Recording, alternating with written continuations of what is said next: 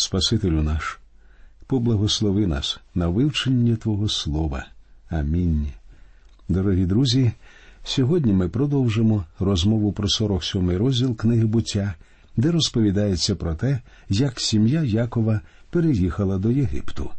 Перед тим як продовжити читати, я хотів би ще раз нагадати вам про ту зміну, що відбулася з Яковом. Яків у своїй бесіді з фараоном говорив не про те, яке довге і правильне життя він прожив, і не про те, скільки нажив добра, а про те, що за все у своєму житті він вдячний насамперед Богові. Сьогодні багато християн хотіли б похвалитися своїми досягненнями. Цілком звична картина. Ми схвально киваємо, коли наш начальник розповідає, який він мудрий і проникливий керівник. А якщо людина ризикне сказати правду про себе, то виявиться, що вона лише жалюгідний грішник, і хвалитися і пишатися їй зовсім нічим, крім чудового Христа, який протягом усього життя дарує свою благодать і проявляє терпіння. Христос це все, чим ми можемо пишатися. У нас також немає ніякого права відчувати перевагу над своїми батьками. Ось приклад з життя. Батько одного мого знайомого був проповідником і регулярно проповідував у коледжі, де той учився.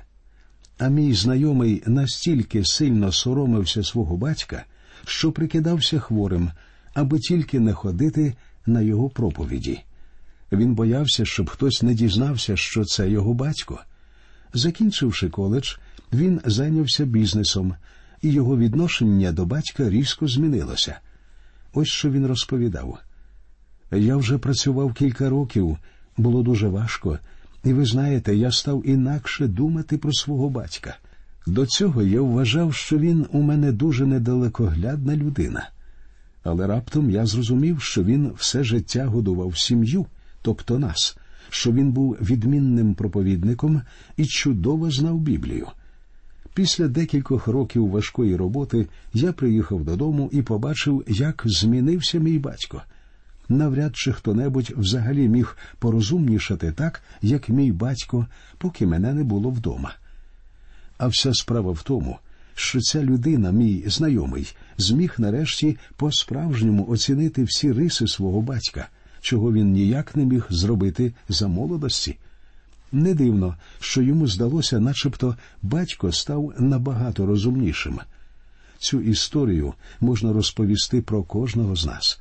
Вона навчає нас скромності, але Якова вона не стосується.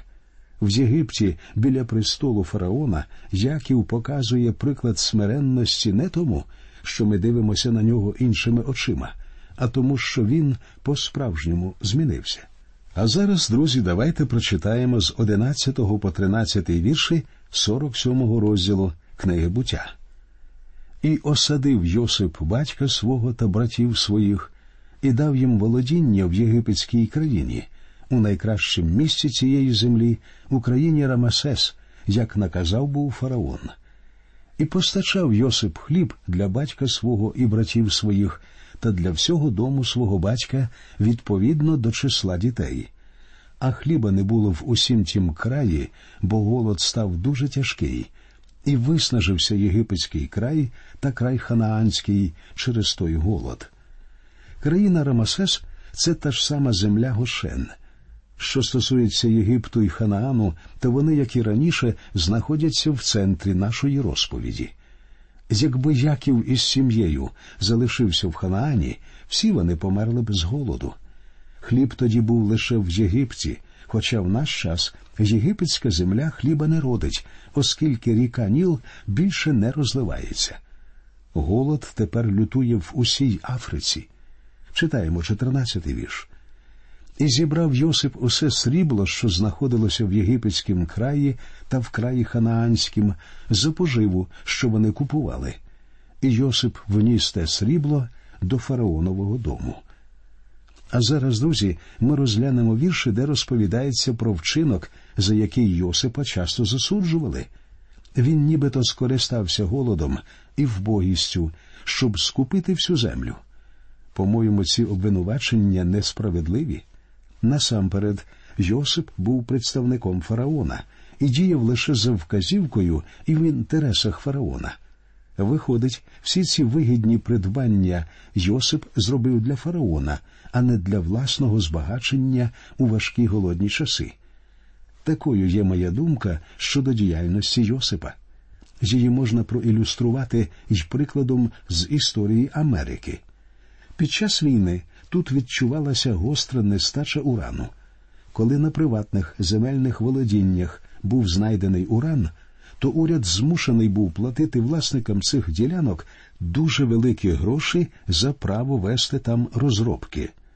Ці люди чинили несправедливо стосовно уряду, користуючись вигідною нагодою? Ні.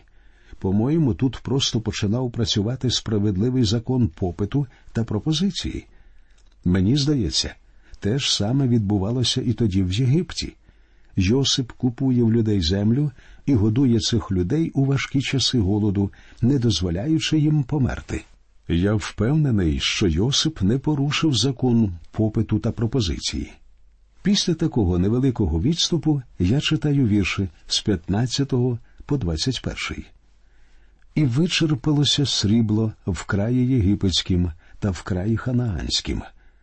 І прибув увесь Єгипет до Йосипа, говорячи Дай же нам хліба. Нащо нам умирати перед тобою, тому що вичерпалося срібло? А Йосип сказав Дайте свою худобу, а я дам вам за худобу вашу, коли вичерпалося срібло. І вони припровадили худобу свою до Йосипа, і дав їм Йосип хліба за коні, і за отари, і за череди худоби, і за осли. І він того року постачав їм хліб за всю їхню худобу. І скінчився той рік, і вони прибули до нього другого року та й сказали йому не скажемо неправди перед паном своїм, що вичерпалося срібло, а череди здобутку в нашого пана. Нічого не зосталося перед нашим паном, хіба що наше тіло та наша земля. Нащо ми маємо вмирати на очах твоїх, і ми, і наша земля? Купи нас та нашу землю за хліб, і будемо ми та наша земля рабами фараонові. А ти дай насіння, і будемо жити, і не помремо, а земля не опустіє. І Йосип купив усю землю єгипетську для фараона, бо єгиптяни спродували кожен поле своє, посилився був голод між ними, і стала земля фараоновою. А народ він перепроваджував його до міст від кінця границі Єгипту і аж до кінця її. Немає жодного сумніву, що голод був страшним. Ви пам'ятаєте, що Йосип ще перед початком голоду зосередив всі запаси зерна у великих містах. А тепер він закликає людей переселятися ближче до міст, ближче до запасів зерна, і тисячі людей чинять зараз згідно його поради. Читаємо далі. І сказав Йосип до народу: Оце купив я сьогодні для фараона вас і землю вашу. Ось вам насіння і засійте землю. А настануть жнива, то дасте п'яту частину фараонові, а чотири частині будуть вам за насіння для поле, і на їжу вам та тим, хто в домах ваших, та на їжу для ваших дітей. Йосип знає, що через рік голод закінчиться, тому він наказує людям сіяти хліб. Вірші 25 і 26. А вони відказали Ти нас удержав при житті, нехай же знайдемо милість в очах свого пана і станемо рабами фараонові. А Йосип поклав за це постанову на єгипетську землю аж до сьогоднішнього дня, на п'яту частину для фараона. Сама тільки земля жерців не стала фараоновою. З наступного тексту ми довідаємося, як Йосип обіцяє поховати Якова в Ханаані. Читаємо вірші з 27 по 31. І осів Ізраїль в єгипетському краї в країні Гошен, і набули в нім володіння, і вони розродилися і сильно розмножилися. І жив Яків в єгипетському краї сімнадцять літ, і були дні Якова, літа життя його сто літ і сорок і сім літ. І наблизилися дні Ізраїля до смерти, І кликнув він до сина свого до Йосипа та й промовив йому Коли знайшов я милість в очах твоїх, поклади руку свою під стегно моє і вчини зо мною милість та правду. Не поховай мене в Єгипті. І ляжу я з батьками своїми, і ти винесеш мене з Єгипту і поховаєш мене в їхньому гробі. А той відказав Я вчиню за словом твоїм. А Яків сказав Присягниш мені. І він присягнув йому, і вклонився Ізраїль на зголов'я постелі. Яків хоче бути похований у Ханаані з кількох причин. По-перше, йому вже 147 років. Він прекрасно розуміє, що може не сьогодні-завтра померти. Він знає, яке високе положення займає Йосип, і виходить, цілком можливо, що його родині так сподобається єгипетське життя, що вони не захочуть повертатися до Ханаану. Однак залишатися в Єгипті назавжди не можна, адже Бог обіцяв його потомству дати у володіння зовсім іншу землю. Ми повинні розуміти, друзі, що це прохання, свідчення віри Якова в заповіт, що Бог склав з його предками. Цей заповіт кілька разів згадується в Біблії. Надія цього заповіту земна надія. Авраам вірив, що постане з мертвих у землі обітованій, тому він хотів, щоб саме в цій землі його поховали. Ісаак вірив у те ж саме. І ось тепер Яків висловлює таку ж віру. Надія старого заповіту полягає не в тому, що віруючи будуть піднесені на небо, де зустрінуться з Господом і увійдуть до Нового Єрусалиму, вічні і неминущі оселі церкви. Надія старого заповіту це царство Христа на землі. Коли воно настане, здійсниться велика надія Ізраїлю і всіх людей, про яких йдеться в старому заповіті. Вони воскреснуть, щоб жити в цьому царстві. Перша тисяча років буде часом випробування, а після цього вічне царство буде існувати нескінченно. Ось чому Яків не хоче, щоб його ховали в Єгипті. Адже якби він не вірив у Божу обітницю, то яка була б різниця, де його поховають? Сьогодні для людини, що вірує в Христа, немає принципової різниці, де її поховають. У момент піднесення церкви, де б ми не перебували, ми піднесемося, і тіло наше з'єднається з нашим духом у тому випадку, зрозуміло, якщо ми помремо до нашого піднесення на небо, якщо ж ми будемо живими в той момент другого приходу Господа, тоді ми миттєво переобразимося, піднесемося на небо і зустрінемо там Господа. Тому байдуже поховають нас у Єгипті у Ханаані чи на Україні, і байдуже, де ми будемо перебувати в момент другого приходу, нам немає необхідності готувати особливу стартову площадку в Байконурі, адже сам Бог дав нам цю надію на небесне життя з Господом. Надія старого заповіту це земна надія, і бажання Якова бути похованим у Ханаані ще раз свідчить про його віру у Воскресіння – він сподівається повстати з мертвих у землі обітованій, Яків стає людиною віри. Тепер, друзі, ми переходимо до 48-го розділу. У ньому говориться про останню хворобу Якова і про те, як він поблагословив двох синів Йосипа. Про цю подію говориться також у новому заповіті в 21-му вірші 11-го розділу послання до євреїв. Вірою Яків умираючи, поблагословив кожного сина Йосипового і схилився наверх свого жезла. У цьому ж 48-му розділі ми знайдемо нові свідчення духовного зростання Якова. З часів своєї юності він пройшов дуже довгий шлях. Шкода, що тих рис, які з'явилися наприкінці життя Якова, він не мав за молодості. Але хіба не чудово спостерігати в житті Якова докази того, що духовне життя це постійне зростання і розвиток, а не якась одноразова подія. У молодості Яків майже повністю підкорявся своїй старій природі, і лише в старості ми побачили в ньому нарешті свідчення нової природи. Якось в одному місці після закінчення богослужіння до церковної кафедри вийшли двоє молода сімейна пара. Я запитав, що спонукало їх вийти наперед, і вони відповіли, що будуть раді всьому, що Бог їм дасть. А потім вони виходили наперед до кафедри щонеділі і чекали, що от-от повинна відбутися якась небачена, визначна подія, що миттєво перетворить їх на духовно зрілих християн. Але такого миттєвого перевороту всього життя і поведінки Бог нам не обіцяє.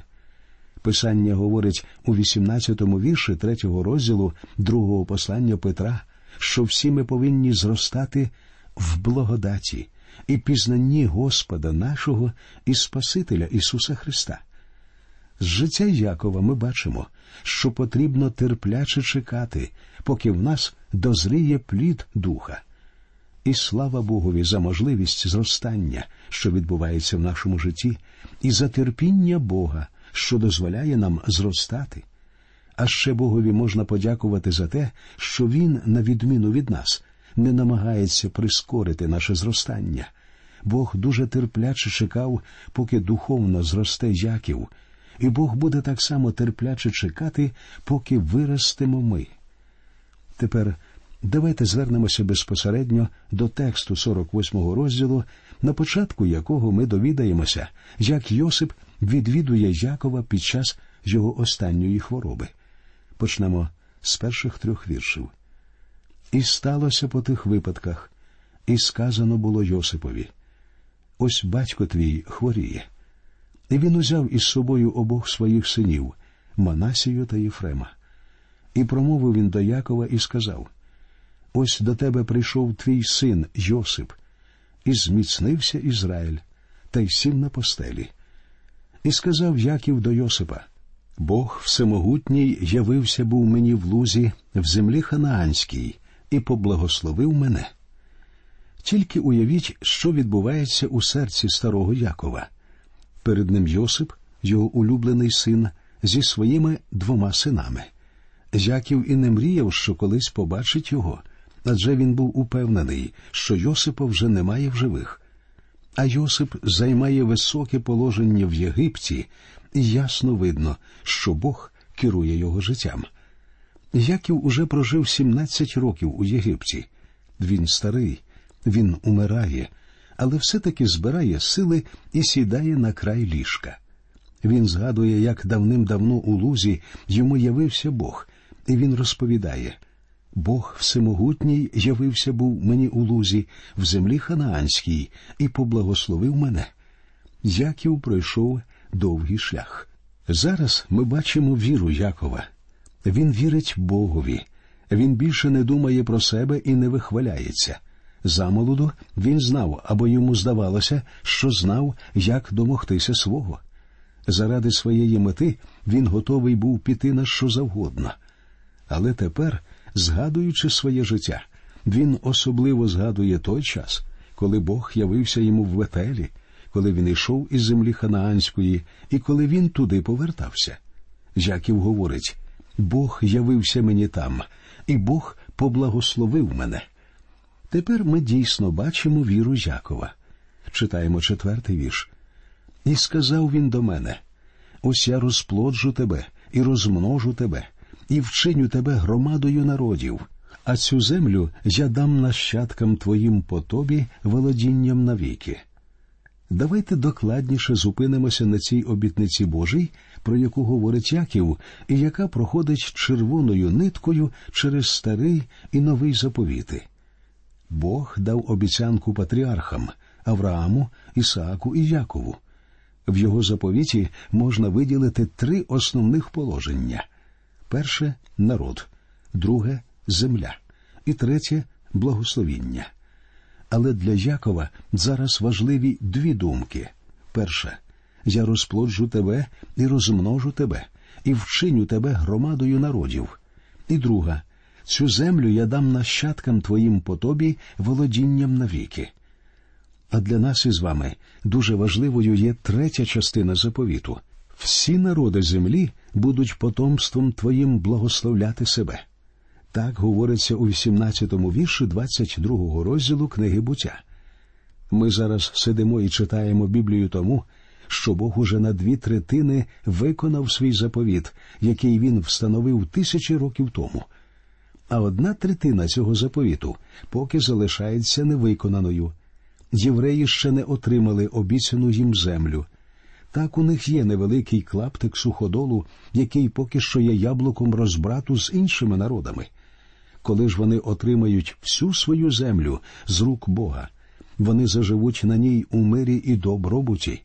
У кожного буде своя сім'я, свій будинок, своя власність, настане тисячолітнє царство. А зараз повернемося до тексту. Читаємо. А тепер два сини твої, уроджені тобі в єгипетськім краю, до прибуття мого до тебе до Єгипту, вони мої. Єфрем і Манасія, Якрувим і Симеон будуть мої. А нащадки твої, що породиш по них, вони будуть твої. Вони будуть зватися наймення своїх братів у наслідді своїм. Обидва онука, Єфрем і Манасія, дадуть початок двом колінам Ізраїлевим. Звідси можна зробити висновок, що повинно існувати тринадцять колін Ізраїлевих, оскільки в Якова було дванадцять синів, а двоє синів Йосипа дали початок двом колінам. У Йосипа ж не було свого коліна, але від двох його синів походять коліна Єфрема і Манасії, що в результаті дає тринадцять колін. Однак справа в тому, що нащадки Левія були священиками, і їм не було дано частки в землі обітованій. Вони входили до коліна священиків. Сьомий вірш. А я, коли я прийшов був з Падану, померла мені Рахіль у краї Ханаанськім на дорозі, коли була ще ківра землі, щоб прийти до Єфрати. І я поховав був її там, на дорозі до Єфрати, це Віфлеєм. На смертному одрі Яків згадує про Рахіль, матір Йосипа. Як бачимо, рана його не зажила. На цьому ми закінчимо нашу бесіду і продовжимо її наступного разу. Нехай Господь усіх вас рясно благословить.